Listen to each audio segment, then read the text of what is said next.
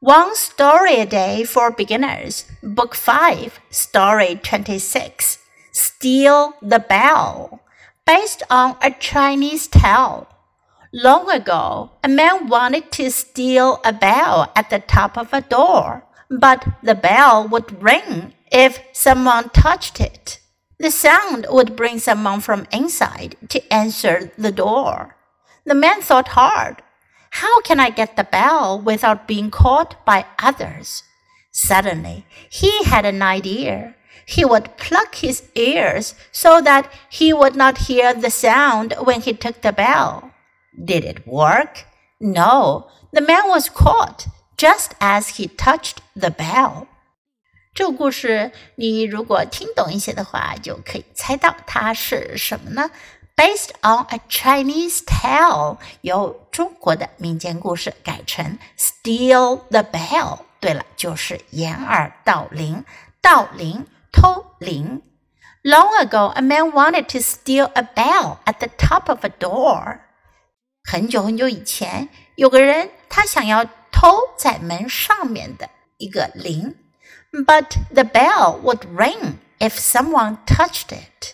但是如果有人碰到这个铃的话呢，铃就会响起来。The sound would bring someone from inside to answer the door。这个声音呢，会让房子里面的人呢出来开门。The man thought hard。这个人就使劲的想了想，How can I get the bell without being caught by others？我怎么样在不被别人抓到的情况下得到这个铃呢？Suddenly he had an idea。 突然，他有了个主意。He would pluck his ears so that he would not hear the sound when he took the bell. 他要把他的耳朵给塞住，这样的话呢，当他拿铃铛的时候，他就不会听到声音了。Did it work？这有效果吗？起作用了吗？No, the man was caught just as he touched the bell. 这个人啊，一碰到铃就被抓到了。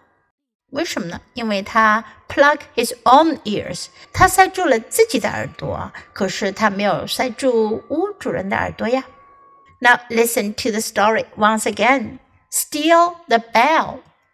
Long ago, a man wanted to steal a bell at the top of a door, but the bell would ring if someone touched it. The sound would bring someone from inside to answer the door. The man thought hard. how can I get the bell without being caught by others? Suddenly, he had an idea. He would pluck his ears so that he would not hear the sound when he took the bell. Did it work? No, the man was caught just as he touched the bell.